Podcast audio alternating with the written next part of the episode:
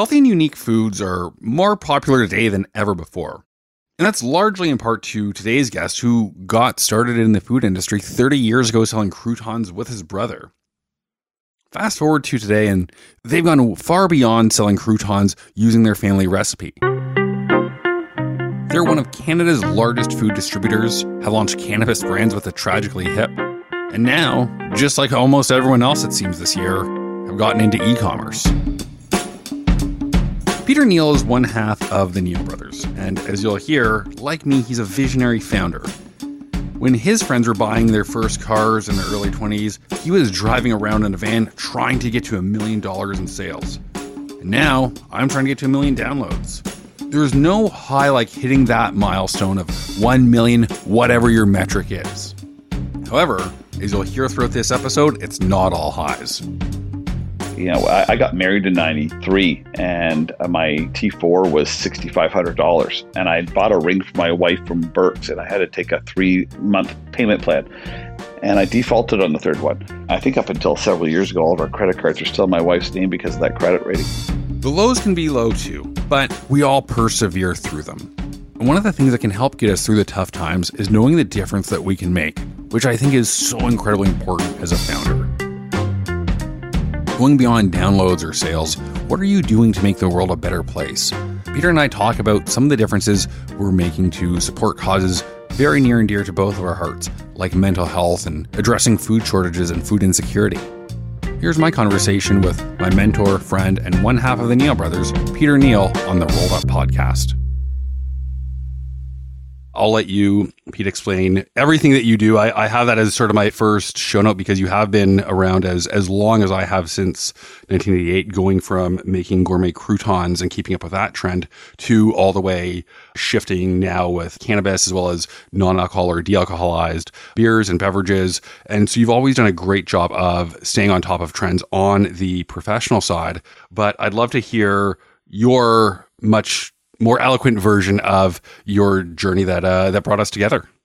Oh, happy to do that, and uh, nice to be engaged with you here, Lucas. Uh, I know you and I have both shared uh, a lot of what life means and the struggles from day to day, and what um, the added layer of complexity that COVID has added to our lives and so many of us, uh, so many around us. Certainly, a lot of the people that I look up to and work with, and my mentees and uh, family members. So, yeah, I'm glad we're having this conversation. You know, I'm not sure how far you want to go back, but I, I can tell you, 1988, at the uh, ripe age of about uh, 20 years old or 21 years old, mm-hmm. really, I was stalled at university, loving it at Bishop's University, but um, didn't see a completely clear path. I think my, my dad thought I'd maybe go into finance and follow in his footsteps, and that wasn't for me, to be honest.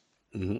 And, uh, you know, I thought to be completely transparent, I thought uh, I would launch a, a food company because I love food and I'm passionate about it. And that singularly, um, I'd create this dynamic unicorn of a product that uh, would would would have me retired at 25, and I'd be driving fancy sports cars or something. Of course, you you always hear the story or or see whomever, and you're you're thinking that wow, they can do it oh, it can't be that hard. Just come up with a great product; it'll sell itself.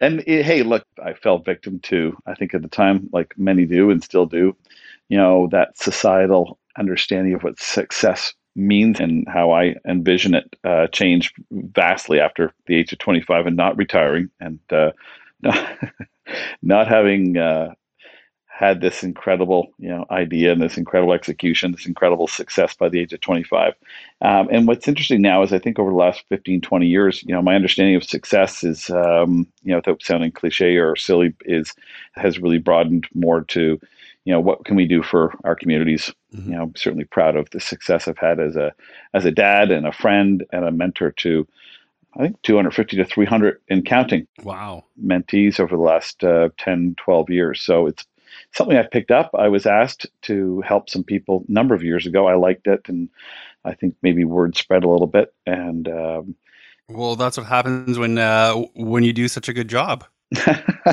well, thank you. I uh, I like to think that we've had successes amongst some of the folks I've worked with, and it's felt good. Uh, you know, it's incredibly enriching, right? Mm-hmm. But you know, our business uh, started off as a, as a product, as croutons, and and uh, it was really more of a test. You know, keep it simple, stupid. It, it was a litmus test, really. Do, do I want to work with my brother? Do I want to be in food? You know, after a couple of years, we checked a lot of boxes and carried on with the business. And you know, we've obviously subsequently added all sorts of different products of our own under the Neal Brothers brand, and very proudly helped build some amazing Canadian and U.S. iconic food brands that were trending into the natural food world, and then um, certainly we were bang on right in the in the sweet spot target of where consumer trending was going with natural and organic food. So we've been a big player in that in Canada, and as I said, helping to unearth products from uh, mainly North America, but from around the world, and introducing really interesting, exciting new brands and the people behind them. And um, here at uh, ripe age of 53, feeling you know really accomplished, feeling really happy about what we've built, and uh, looking forward to continuing with our Neal Brothers team, working with my brother Chris, and um, seeing what else Neal Brothers, the brand, can unearth. I'm really proud of our new dealcoholized beer for sure. A whole new technique, a whole new way of dealcoholizing oh, cool. beer. And I'd love to learn a little bit more about that because so just I stopped drinking about a year and a half ago, so I've just been trying to find every de-alcoholized beer. And I think it's really amazing to see that innovation in an industry that maybe gets really thought of after the fact. Uh, now Budweiser and Heineken have been the big players have been getting into it, and I think Heineken said by introducing a de-alcoholized beer, their sales went up about seven percent. So not insignificant by any stretch, but it's been really interesting just tasting the difference because traditionally it just kind of felt like you would make some beer, boil off the alcohol, and then just try to uh, recarbonate it. So I'd love to just know or just hear a little bit more about that process of how you continue to innovate the the products some some 30 years later and really staying excited about not just uh, the the core business which is now distribution but coming out with new innovative products and and really pushing through because I think that's one of the key themes of what we wanted to talk about was just as an entrepreneur it can be really lonely sometimes. You can just go through uh, patches where you're just really down and the highs are great but there are some really low spots where it can be a struggle when you have suppliers waiting on you, when you have employees, and if you just you can't be unwell some days because you have so many people relying on you, or at least it feels that way. So I'd love to uh, just hear about how that you did a little bit of r&d into that process and then really talk about some of the ways that giving back and celebrating the wins can can really help other entrepreneurs as as we all go through this journey. And especially now when it is november i've done november probably eight or nine times over the years and i know that you're uh, that you're doing it as well. So it's just it's a great excuse to to bring up some conversations that maybe we should all be having a little bit more commonly throughout the year yeah, well, that, that's a, that's a loaded bunch of questions, and I'll do my best. To- well, well, that was sort of going going over the the the entire twenty minutes or so. So it's twenty minutes uh, of of answers in one minute of question. All right. Well, I will. Uh, I'll give you a quick run through, and and I like to say, you know, uh, at this age as well, you know, uh, started to realize that um, I think about ten or fifteen years ago, realizing that uh, neither me or my brother can can do everything. Um, we've got our skill sets, and you know, and I affectionately call them my superpowers now. And we've all got our superpowers. For me, it's been uh, vision. I've had um, this ability, this prescience, I guess, if you will, to see and understand trends and understand how certain products could work into you know today's consumer. And for us, speaking mainly about Canada and Target on on Eastern Canada, but that's been something that's really worked well for us. Um, I'm also an incredible sales guy, and I'm a warm, sort of compassionate, uh, probably higher EQ than IQ. Which again, going through the trends uh, and really using your EQ, the the latest trend in all the sales training is uh, Chris Voss, uh, never split the difference, using tactical empathy, he calls it, to really understand what your buyer is is going through. Yeah, it's huge, right? Being able to read uh, a buyer on many different levels, uh, what they're looking for, what their sweet spot is and endear yourself to that uh, buyer and understand, you know, it's got to be done in a genuine way, but you align? Uh, and sometimes uh, when you don't, it for someone like me who's you know pretty sensitive, that can be tough. It certainly fuels me to work harder, and you know we can get into it a little, little bit. But um, you know, having come out of a severe mental illness last fall, between that and getting stronger than being hit by COVID, you know, uh, the sensitive side, but also the very competitive side of me dug deep and felt like a badger in a corner. And I, I really struck out to achieve you know, and work harder and become uh, have more successes and, and work with different people. But um, you know, go back to the early '90s. You know, we had we had seen tortilla chips, um, Mexican style tortilla chips, trending really well. But if you walked into a store in the early '90s, you know, the only tortilla chips really corn based, not masa flour based, but you know, stone ground corn based tortilla chips were in the Mexican section. Can you believe it? There was a you know an ethnic section, uh, and and you'd go to that section to get uh, corn chips, and they they were industrial style. They were made with all sorts of horrible uh, hydrogenated oils, etc. And you know, we found this uh, Mexican family in Toronto who were producing you know really good high quality chips but they said you know no one understands it. No one gets it. No one wants a, a big family bag and they don't want it in the mainstream section of the store and they they don't get the fact that um, you know you, you you know we, we could work with better oils and and and we also have this thing called an organic blue chip. Mm-hmm.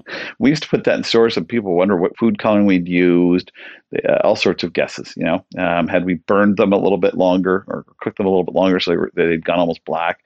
But you know, we really were pioneers in that sense. We were mm-hmm. well before anything from Frito Lay in the mainstream section, and we moved product out of ethnic section, convinced higher end stores like the Pusateri's and the Summerhill and Bruno's of the of the day that this was a product that um, I think we thought consumers were going to embrace, and um, they weren't looking for something necessarily pigeonholed into into an ethnic section. So, and we've done that with a number of products. You know, our salsas are all locally made for the most part locally you know sourced organic ingredients. And we were doing something a little bit different at the time. Our salsas have certainly evolved from more of that ketchupy style back in the early 90s to what it is today which is you know, i think far closer to a, maybe a south um, southern us or tex-mex mm-hmm. flavor. And seriously you know very proud of that. So you know in doing all this my brother and I were brought up in a family that, that gave back to the community on many different levels, and that's always been integral to who we are. It's not just uh, taking; it's giving, and you know, served on a number of boards in Toronto, um, and then you know, about 15 years ago, found this thing called the Stop Community Food Center that was being run by a guy named Nick Saul.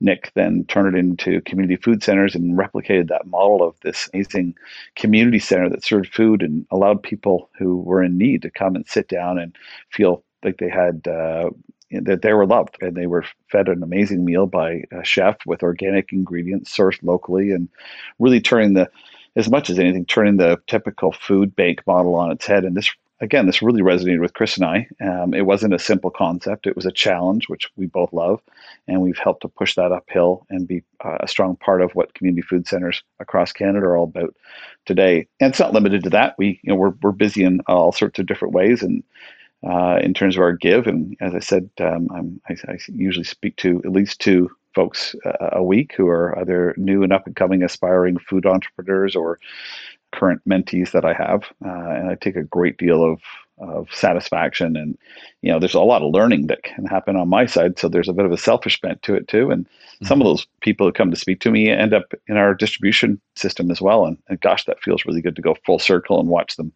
smile from you know you've because you've seen it from concept and you know guidance and suggestions and um, right through to you know their product coming into our into our warehouse and them watching as we build it from store to store to store and from a, a dollar to uh, a million dollars. And that's super super satisfying. It's a really cool experience actually that's the second time that I've heard you mention a million dollars. The the first time was the first time that we met, which was only two years ago, but it feels like a decade with uh with, with everything that's that's happened. We've been both both been through. Like I had to check it that it was actually only 2018 and not 2016 or 15. Oh my god, COVID's added 10 years to everybody. oh man, and just I had a rough few months in the fall of 2019 as well. So I think that that between us we're probably closer to our 80s by by now. But uh, where I was going with that, so so just two thoughts. Before COVID, I was traveling around the world, and if you see my Instagram story and the name of the podcast, I like to eat around the world, and so I've had a lot of salsas, and yours is holds your own with the best of the best from Texas, California, around the world. I don't know if there's anything better, but definitely I would be comfortable recommending a Neal Brothers salsa to any of the restaurants that, that I've had a burrito in. So top, top notch products as well. And other item that I wanted to add in was I remember how vividly you described it. That when you first started with you and your brother, I, th- I think you had bought a used truck uh, and you were doing the sales because you were better at it. And you'd go in and sell the vision.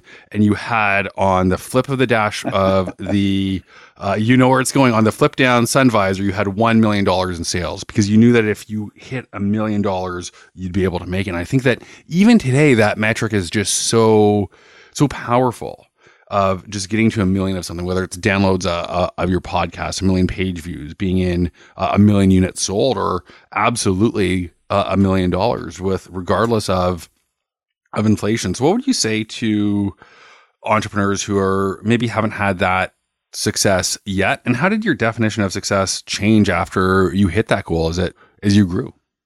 Uh, well, yeah, I think we all need, you know, it's super important to all have goals, right? And and for me, that number, and that was 31 or so years ago, and it was, um, you know, I wrote it in pen on a piece of paper and taped it onto that visor. It just said a million dollars or bust, and um, you know, we were probably, you know, it took us many years to get to a million dollars. It seemed like uh, a number that we just couldn't hit, and that number relatively speaking, would could be slightly different now and, and, and slightly different for every entrepreneur in terms of what industry or what um, you know if they're in food, what kind of margin they're talking about. But for us, we you know we quickly realized that um, you know a million dollars in sales was was wonderful target to hit, and it, we it felt good. I think it was a bit of a an aha moment where we we said, you know, I think I think we've got enough traction, we can keep going. But then as you as you quickly realize, you know, are you making any money at a million? where's your margins? Um, are you going to be in a position to be able to hire more talent so that you can get that next level? Are you going to be able to hire more folks to come on board to lighten the load so you don't um, die of exhaustion? And those things be, start to become more and more clear and more and more important and, and uh, as much or more of a focus as everything else. And I think it's interesting. You know, my dad always would say, uh, when you're cleaning windows. You know, you focus on the on the corners, and the middle will take care of itself. And I think when you're focused on different elements of the business, and and you're putting the the nuts and bolts together, you're, or, or you're focusing on those corners, if you will, the rest of it does start to happen somewhat organically because you know you've you've obviously done something right to get to that number. The products are good, the stores are good, and as you build momentum, and I think whether it's you know today we'd say viral through social media, and, and back in the day we didn't have any of that, so you just had to rely on word word of mouth. I certainly couldn't take a TV or radio or newsprint at it. But you know, did you ever call just to get an idea of pricing? And you thought, okay, maybe we've got five k oh, we can gosh. we can spend, and it's it starts at like forty five thousand, and they even tell you don't buy just this because it won't give you enough. You need to do it over a few weeks. Well, and not only that, it, I remember in 1992, I've kept a letter. It was to uh, a buyer at the time, A&P Dominion, which is now Metro, and we wanted uh, volume. We thought, you know, geez, if we just get in extra doors, we know we're doing well in all of the independents that we're in, and there's no difference between those. There's there's a you know a Metro down the street, so you know, we should be able to uh, have similar success and imagine times 100 stores, not just 10. And uh, we sat down with the buyer in the 92, and the guy said. Um, yeah, sure. Um, it'll be ninety thousand dollars to get in. That's for one tortilla chip and your mild medium salsa. And I looked at him. I said, "Geez." well, I thought you were supposed to be giving me the money. Exactly. And I thought, geez, dude, I, I don't even make thirty thousand dollars a year. You know, I, I got married in ninety three, and uh, my uh, T four was sixty five hundred dollars, and I bought a ring for my wife from Birks, and I had to take a three month payment plan, and I defaulted on the third one. Uh, I think up until several years ago, all of our credit cards are still my wife's name because of that credit rating. But wow. but those are the realities, right? It is. You know, we. Um, it absolutely is, and the, like those are some of the low spots that, that we talk about. And it's it's funny. I was talking to my uh, my girlfriend before, and just when you go through the lows of other stuff happening to you, it's so different than the the mental health lows. But that's just such the perfect example of like the true grind of being an entrepreneur and it being to take everything that you have to put it into your your wedding and to be able to, to default and for decades after putting the credit cards in your wife's name and having that that support. You know that didn't feel good. That was a struggle. And i would say some of those dark days in the mid 90s you know i was i was wondering you know i'm, I'm married and how am i ever going to provide for my wife and for my kids. And uh, I went through a mild, I would say a, mild depression that I wasn't even aware of at the time. Uh, looking back on it, um, probably 10 or 15 years after that, uh, I recognized that uh, I was stalled. I was, my, my brain was, uh, I think, on auto. Um, mm-hmm. I wasn't pushing the business as far as I could. And, and fortunately, around that time, we'd also started something called YEA, um, Young Entrepreneurs association and we we grew up to about 150 members and it was a it was a dynamic little organization. There were six of us who were fellow entrepreneurs including my brother chris and uh, there were shared experiences and it started to really give you know mutual inspiration and and and drive some energy. And between that and i think within a few years that um, more and more retailers were starting to buy natural buy organic buy local buy independent buy smaller and um, it really helped. You know, you look at where we're at today. You've got retailers of all sorts of size saying, you know, get me something like that. Get me uh, natural. Get me organic. Get me local out. And and you can tell the story and promote your business through you know so many different uh, channels, different voices through social media, etc. So it was just it was a complex and challenging time for us in the in the '90s, and thank goodness we stuck it through because now, yeah, it's uh, mean, gosh, it's fun to share some of those stories with people I sit down and talk with. It's fun to show them how I think it was far more difficult at the time. Um, not to say, you know, 100% it's easier now, but I like to think that there's um, far more opportunity for a small, uh, new visionary sort of product or brand to launch in today's market than you know, far greater than it was back then. Oh, absolutely. I think that the barriers to entry are lower, but the delta of getting started to growing has never been bigger. It's easy to start, but hard to get the the flywheel going. Or uh, to quote you again, the amount of fuel used for takeoff on the jet is you need more to take off than than necessarily before, but you can get a plane or acquire that easier. At least that's how how I feel. I really wanted to touch on when you have moments like uh, your wedding ring story or just something smaller like you just have a, a, major client say that they're really upset with the, the quality. It can be personal. And that is one of the reasons why it's so important to celebrate, whether through uh, something small, like just enjoying a nice meal or treating yourself to uh, a nice bottle of wine. And I know that to celebrate uh, 30 years in business, you did the 30 acts of goodness. What are some of the ways that, that you've been celebrating during the pandemic, especially when getting together over maybe food or music just isn't really safe or or doable? And what have been outside of the pandemic some of the most memorable celebrations or moments that you've got to that you've been able to to celebrate and just kind of, you look back upon really fondly during uh during the career?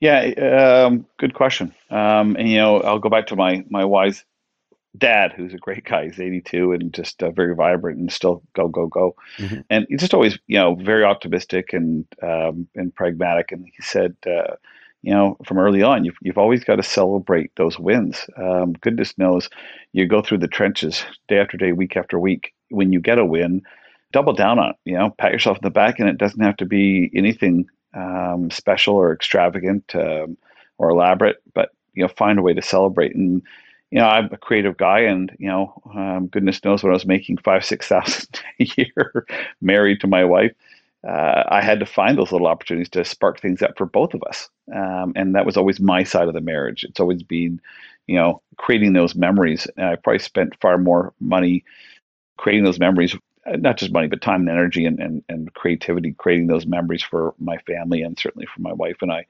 So, you know, you recognize those opportunities to to celebrate in any way, shape, or form. You know, for us during um, COVID, you know, we moved into a new neighborhood, didn't know anybody, um, and then on uh, Cinco de Mayo, um, and, and being a fan of Mexican and uh, Mexican food, etc., we yeah we hired a mariachi band to play on our front uh, lawn, and uh, suddenly we knew every neighbor.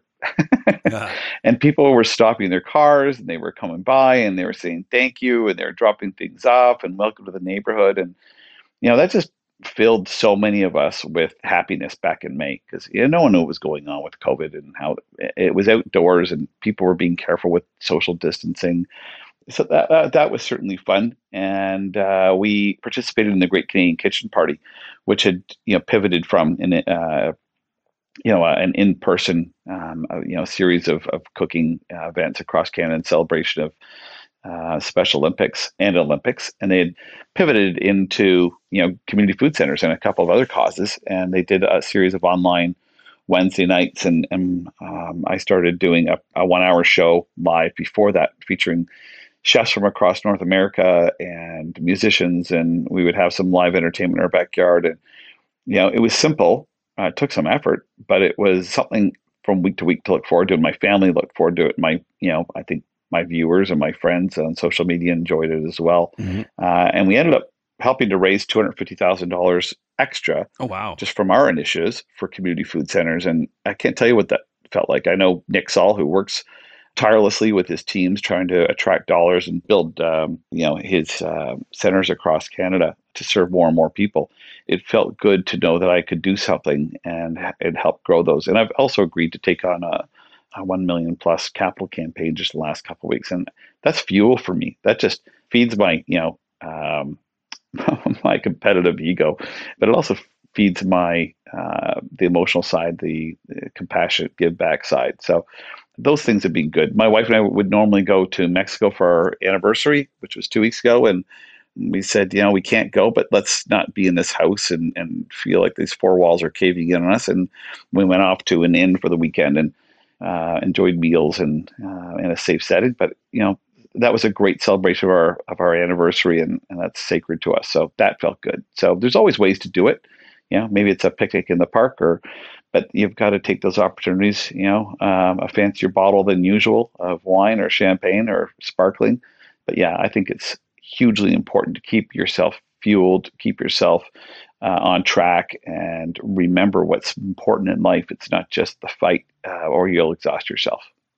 Yeah, no, that's just absolutely Beautiful. And I think that's a great moment to wrap it up. So, Peter, where can people find you? Where can people find Neal Brothers products and some of the brands that you distribute, as well as where can people find a little bit more information about Community Food Centers Canada, some of your mental health initiatives, and, and some of the type 1 diabetes causes that, that you and your brother and all of the Neal Brothers support? Yeah, for sure. I think you know certainly a, a, percentage of what my brother and I take out of our brand and our distribution goes to fuel uh, a few different charitable uh, causes. That used to be we'd splatter you know five dollars everywhere. Uh, mm-hmm. we're a little more focused on um, you know my brother Chris's daughter uh, Zoe has uh, type one diabetes, and um, there's a give there. There's going to be more gives to mental health. We've we've had it in uh, our family. I don't know what family you know is is immune to it, but certainly after what I went through, uh, four months of hell and suicidal uh, ideation for weeks last fall, it, um, I'm I'm channeling more of my time and energy and money towards mental health. And community food centers will always be there. So Community Food Centers Canada, you can uh, find them on, on you know, find their website for sure and see them on Instagram and, and other social outlets and you know we will continue to work towards that. I've got a business that is developing a whole line of men's underwear called Manley M A N L E Y Manley Briefs or Manley Barrier Apparel, and that we are hoping will serve as an impetus to for, for men's mental health for men to share because they don't do a good job of it right now, and to raise meaningful money for men's mental health causes. So that is starting in about uh, two months. So you can manley barrier apparel is something that people could follow along and, and engage in our community. We're super excited about that. Um, and our products are, are located just about anywhere you'd find you know good food. Certainly, the bigger chains across the country, you can think of who they all are.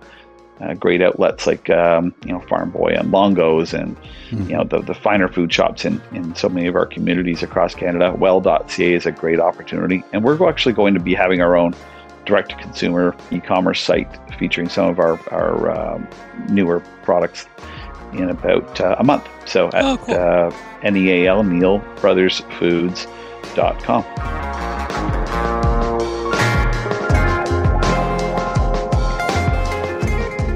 As you heard throughout the podcast, Peter's got a lot of different plates coming out of his kitchen. So one of the best ways to keep in touch with him and see what he's up to is to follow him on Twitter at PeterNeal1 or visit their website, nealbrothersfoods.com. And normally I'd ask you to subscribe or leave a review on Apple, but if you have a few extra dollars while you're listening to this, find a local food bank, find a cause that matters to you, and let's see if we can all donate five bucks to make a difference to someone else.